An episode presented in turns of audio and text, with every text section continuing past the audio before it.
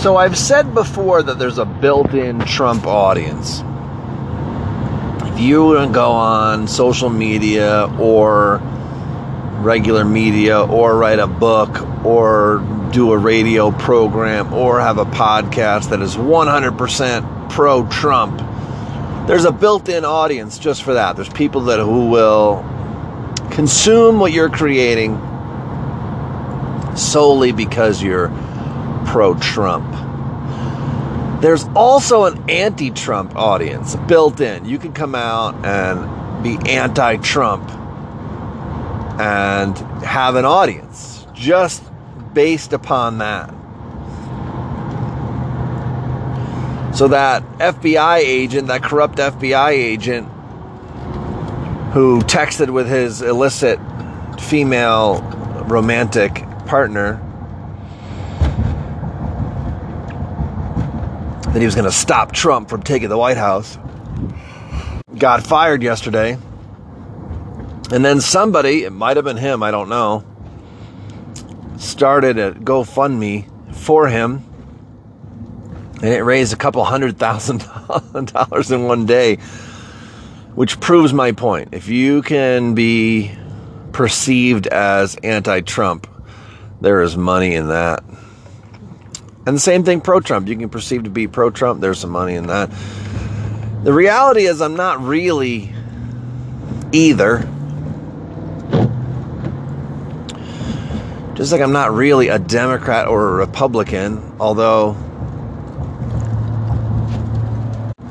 of the two, I'm much more Republican. I belong to the Republican Party, but I often disagree with the Republican Party.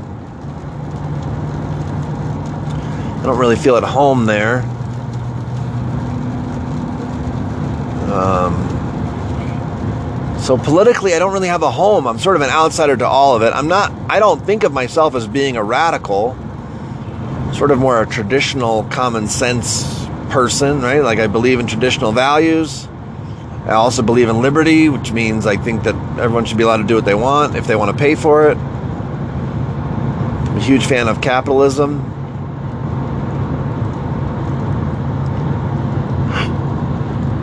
Much. I'm yawning too much today. So yeah, I don't know. I believe in the Constitution. I believe in liberty. I don't think taxes are uh, moral. I believe in traditional values. I really don't have a, a political home.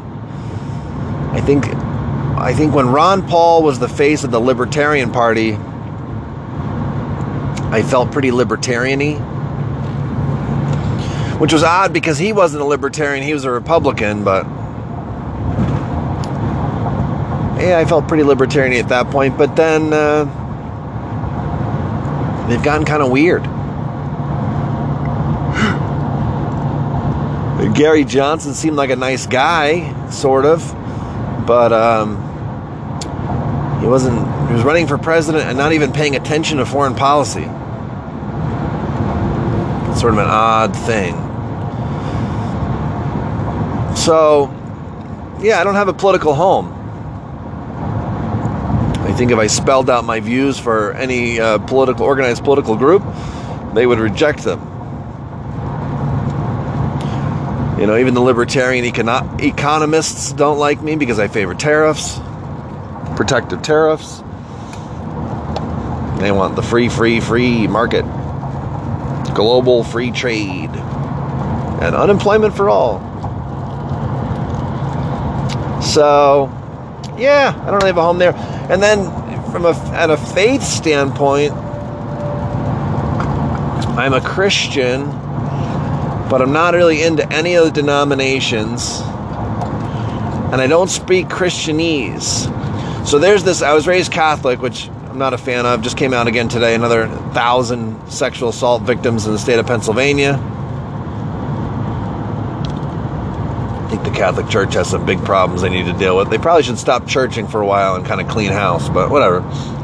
They don't come to me for advice. I was raised Catholic and then uh, rejected that, and then later in life became a Christian.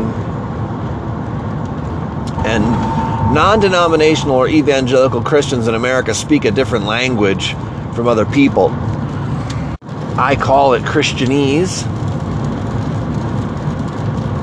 And I don't speak it, and I refuse to learn, and I don't like it.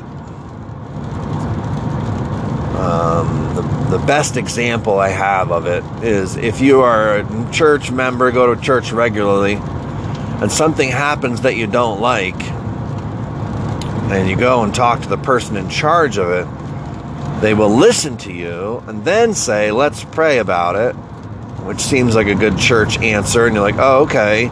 And then they say this weird passive aggressive prayer about needing more volunteers or whatever. Kind of lob the ball back in your court. Like, oh, you don't like what's going on? You need to fix it yourself. So, Lord, please bring us all the volunteers we need so that we can run this children's program properly. Your will can be done in the children's department through all the volunteers you're going to bring us. That's kind of what I'm talking about. But anyway, I don't really feel at home there. Although they don't bother me per se, I just don't feel like I'm in the group, I'm not part of the part of the club. I'm a man without a home.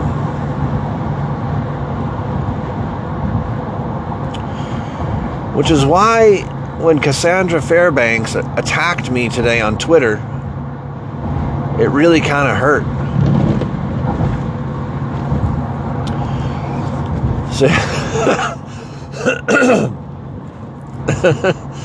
so yesterday, Cassandra Fairbanks, she's a if you're not familiar with Cassandra Fairbanks, you should probably follow her. She's pretty cool. She's a journalist. Um, her primary passion in the public space is she's an advocate for Julian Assange and WikiLeaks.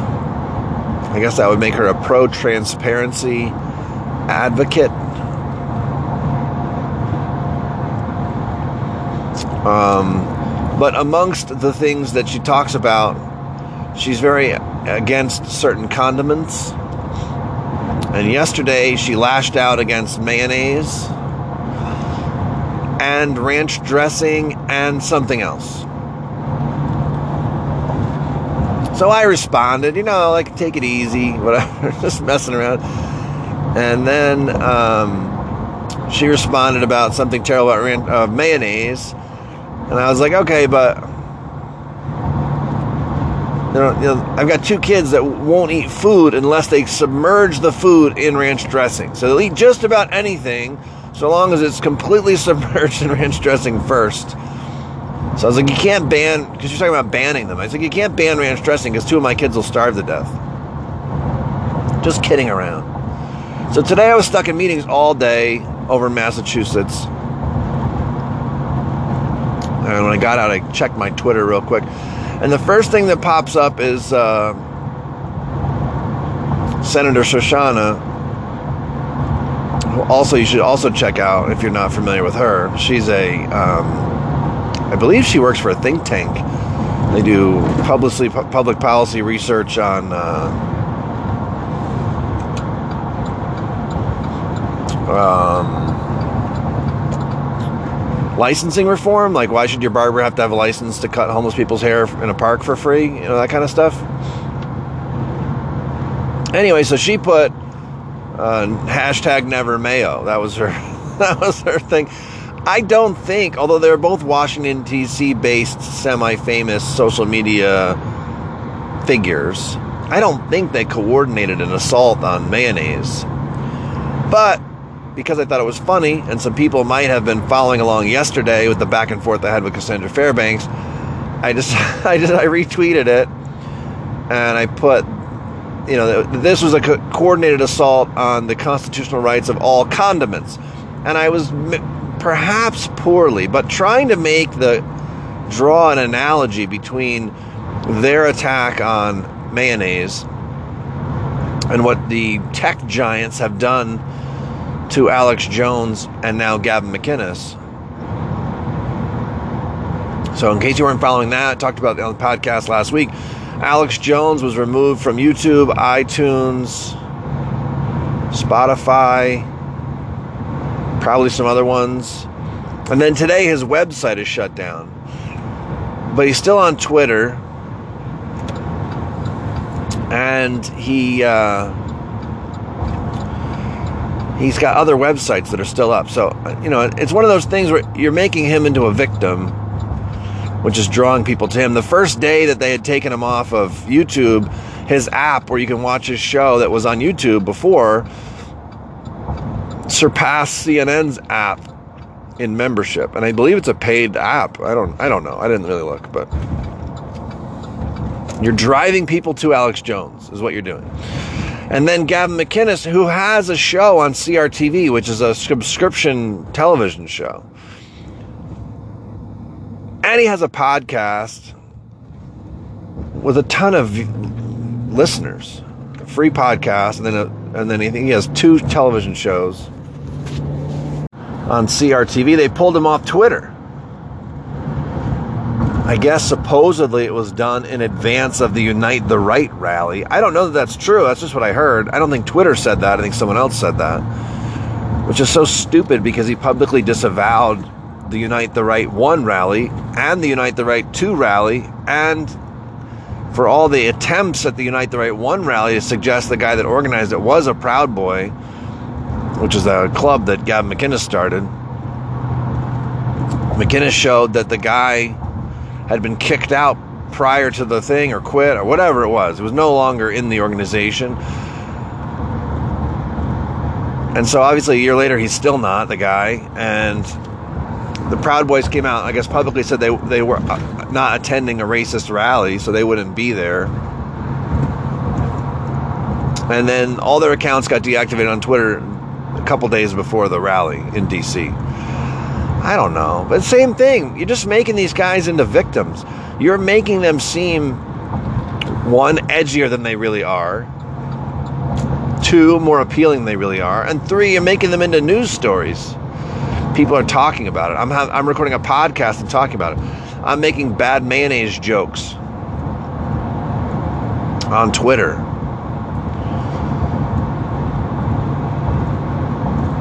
So that was the joke. Was like, you know, it's an assault on the constitutional rights of all condiments. You know, like first they're coming for mayo, then what's next? They're just trying to be funny. I thought it was funny. Whatever. We'll see. We'll see if Cassandra or Senator Shoshana respond to my joke. I'm not the biggest presence on social media. I think that there's a lot of people. I'm not accusing anyone specifically. I'm not saying these two lovely ladies are guilty of this, but I think there's a lot of people who only interact with certain sized social media accounts. Maybe you have less, you're you're not worthy. But I'm kind of new to the whole thing. Uh, I did Facebook for a long time, then I got sick of it. I have a lot more fun on Twitter interacting with people I don't actually know than I ever did on Facebook interacting with people that I really do know.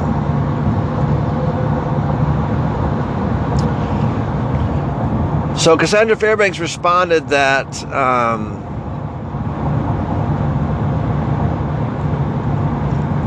for 24 hours she'd been dealing with the assault of Big Mayo. Which is funny. Like, that's funny.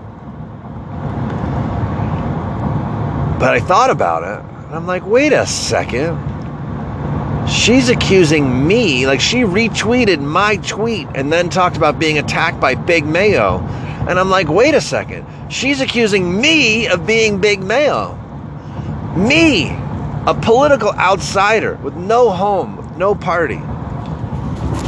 Me, a person of faith in this secular er-, era. So I'm out there on the front lines with no faith allies because I don't toe any kind of a, a religious line. So I, I believe in the Bible, which a lot of Christian faiths, Catholics, don't really follow. I don't believe that the Bible is the literal word of God because clearly half of the stories are allegorical on purpose. There's a lot of metaphor in there. So that gets me out with most of the evangelicals, of which I consider myself one. Sort of. No home. I have no. I'm not. I, I don't join clubs. I'm not. I'm not big anything. Certainly not part of any sort of condiment industry. I'm not an industry insider in the condiment world.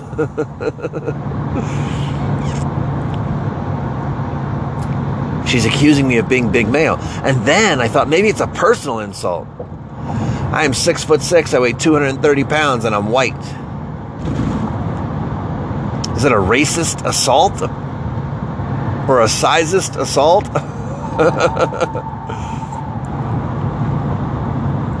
I wasn't comfortable. I'm not comfortable with being called Big Mayo. no matter what way you want to take that term, I don't like it. I'm not a fan. but anyway, it's just fun. Some fun, you know, you gotta have fun in this life.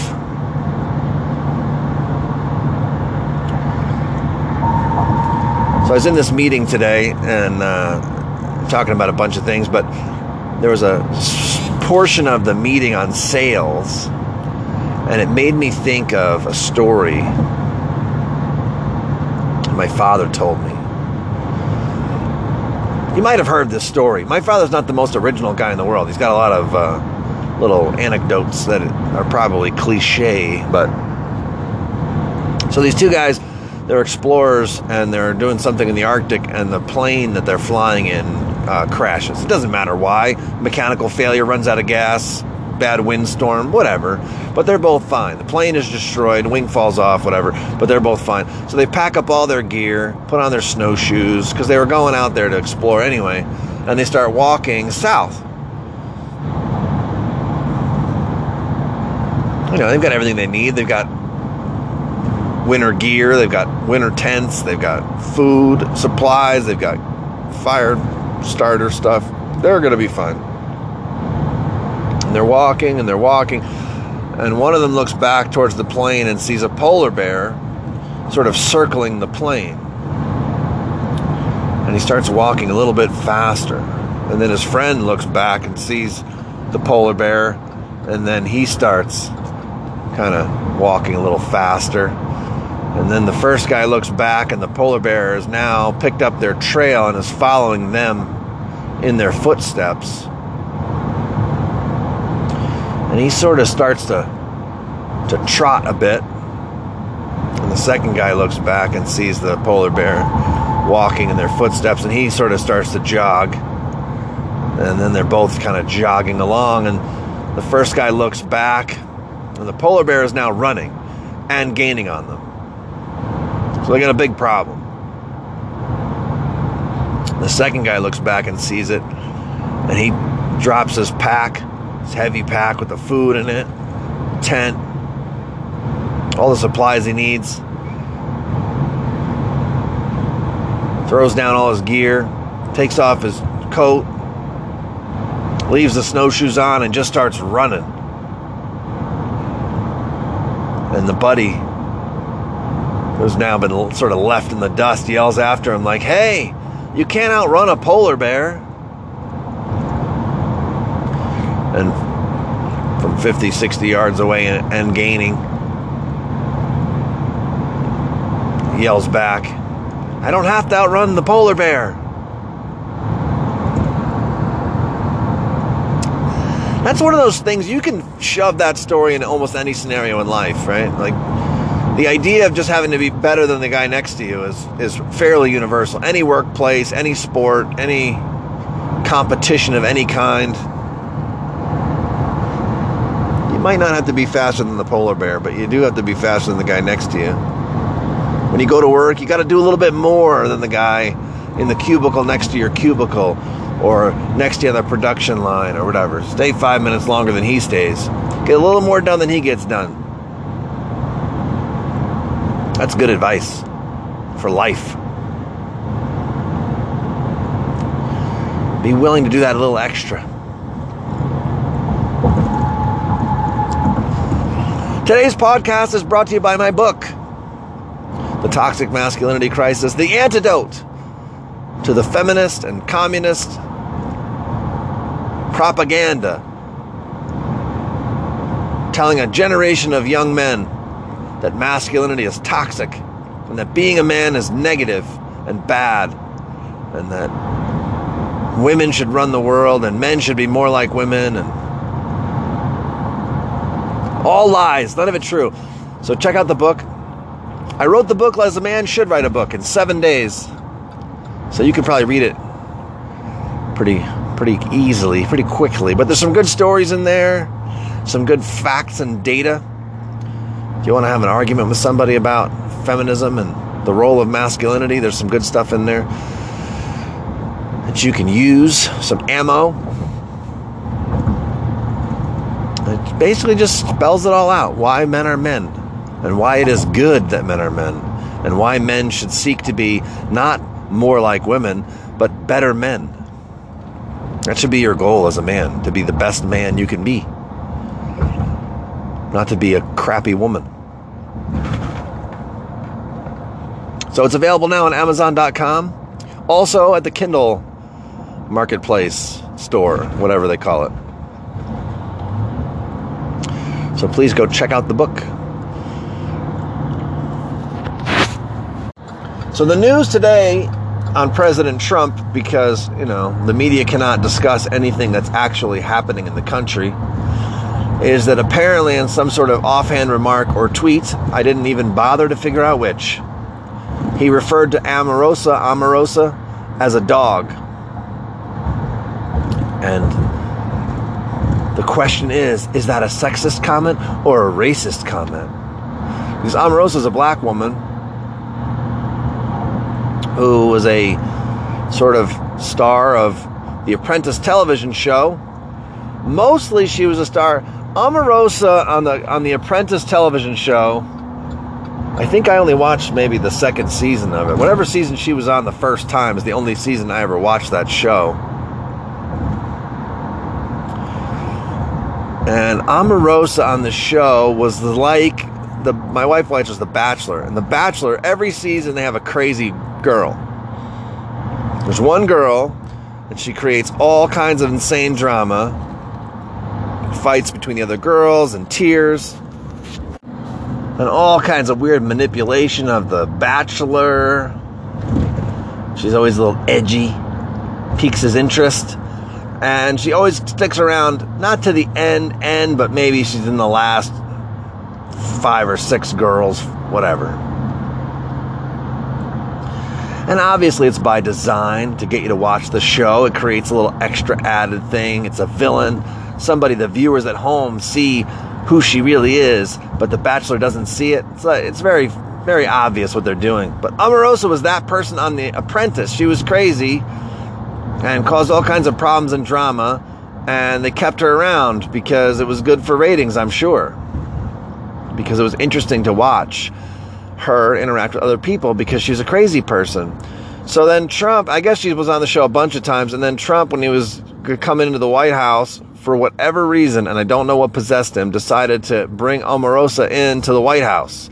At the time, the liberal media hated it that he did that and talked about how unqualified she was and what a terrible person she was and how he was a terrible president for even thinking about it and all this stuff. They had nothing nice to say about him or Omarosa. And honestly, it's one of those times where the media was right. like, what the hell was he thinking? But anyway, he brings her in the White House. Then she gets fired. After she gets fired, which of course everyone saw coming, uh, she went and wrote a book.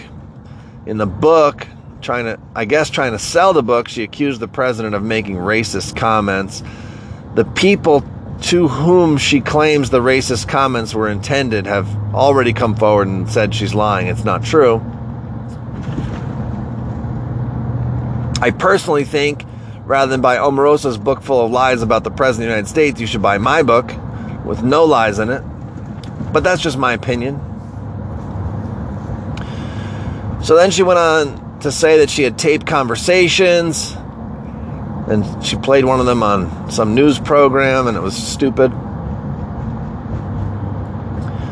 And the president referred to as a dog. But I think it's funny the media when when the president turns on her and calls her a name, everyone gets upset that it's sexist or racist. But when they they themselves bashed her for months on end, that was totally fine. But now that she's opposed to the president, she's in like the the protected bubble of liberalism, like the the disgraced FBI agent who the liberals have uh, donated hundreds of thousands of dollars to. Omarosa's in that group now. She is now anti-Trump and uh, therefore not insultable. You cannot insult her without being called sexist or possibly racist. When in reality, she's a crazy person. You know, when somebody starts listing their characteristics, I personally think skin color is not that high in the list of things. Obviously, your gender informs a lot of who you are and what you're interested in and all those types of things. But crazy person trumps that. So, no pun intended. So, if you're a crazy person, male, female, black, white, Asian, Latino, whatever, crazy is going to be the dominant thing that informs your personality and who you are as a person. So Omarosa, first and foremost, is a crazy person. Everyone knows it. She's lived in the public life enough to know. Everyone knows she's nuts. So to say that she's been insulted and that it's because she's a woman or black is hysterical because the reason she's insulted is because she's a crazy person acting like a crazy person. So it's one of those weird moments. Like, mostly I like Trump because I find him amusing. He makes people angry that I think should get angry. It's fun. Like, it's fun for me to watch Jim Acosta cry about the president being mean to him after, for eight years, the president was so nice to him. And, you know, turnaround's fair play. So the president of the United States was very nice to the media, and the media was very nice to the president of the United States. Well, this president, they're not very nice to, and he in turn isn't nice to them, and then they cry about it. So that makes me laugh. The establishment Republicans in Washington, D.C., who are all corrupt, just like the establishment Democrats in Washington, D.C., are all corrupt, they don't like him either, neither group. So all the corrupt politicians in Washington hate him. That makes me laugh. I think it's good. They deserve to be uncomfortable. So, yeah, so normally I'd do that. Now I got to defend Trump on something he's actually saying or doing, which is a lot harder to do. But in this case, you know what? Whatever he said about Omarosa probably wasn't mean enough. So here's this woman that he basically plucked from obscurity, made her a television star. Then, when he gets becomes president of the United States, brings her to the White House, gives her a job, pays her money, she can't hold the crazy in. She gets herself fired, and then she double crosses him and writes a book accusing him of a bunch of stuff that's not true. Because even if you don't like the president of the United States or you don't like Donald Trump, whatever the case may be, there's no evidence that Donald Trump is a racist. His board of directors was multicultural, multiracial, from pretty much all of his companies. He's been given all kinds of awards by Jesse Jackson and Al Sharpton and all kinds of other people.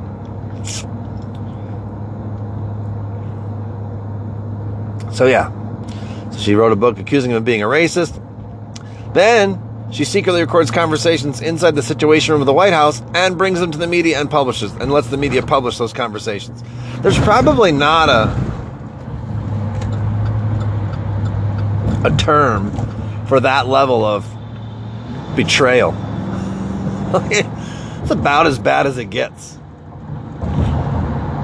So now the media is saying that he's being racist and sexist, and I have to start defending him, saying that no, he's not talking about her race or her gender. He's talking about her being a lunatic that betrayed him.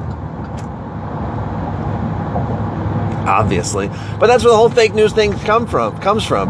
Why can't you just tell the truth? Why can't you just say, you know what?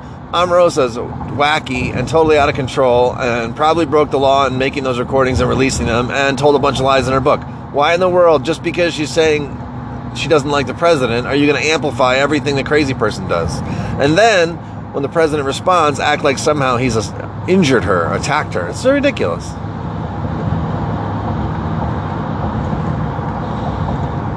So that's that.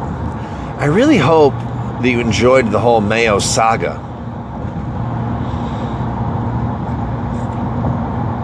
And it's funny and fun, and I really hope it continues. I hope that Cassandra or Senator Shoshana respond in some way. I'll check when I get off of this. But you should go on Twitter and check it out. On Twitter, Dennis M. Brown, at Dennis M. Brown, D E N I S. The Toxic Masculinity on Amazon.com. The Toxic Masculinity Crisis, I'm sorry, Amazon.com by Dennis M. Brown. So check it out. So listen, I hope you enjoyed the podcast today. Thank you for tuning in. And we will talk to you tomorrow.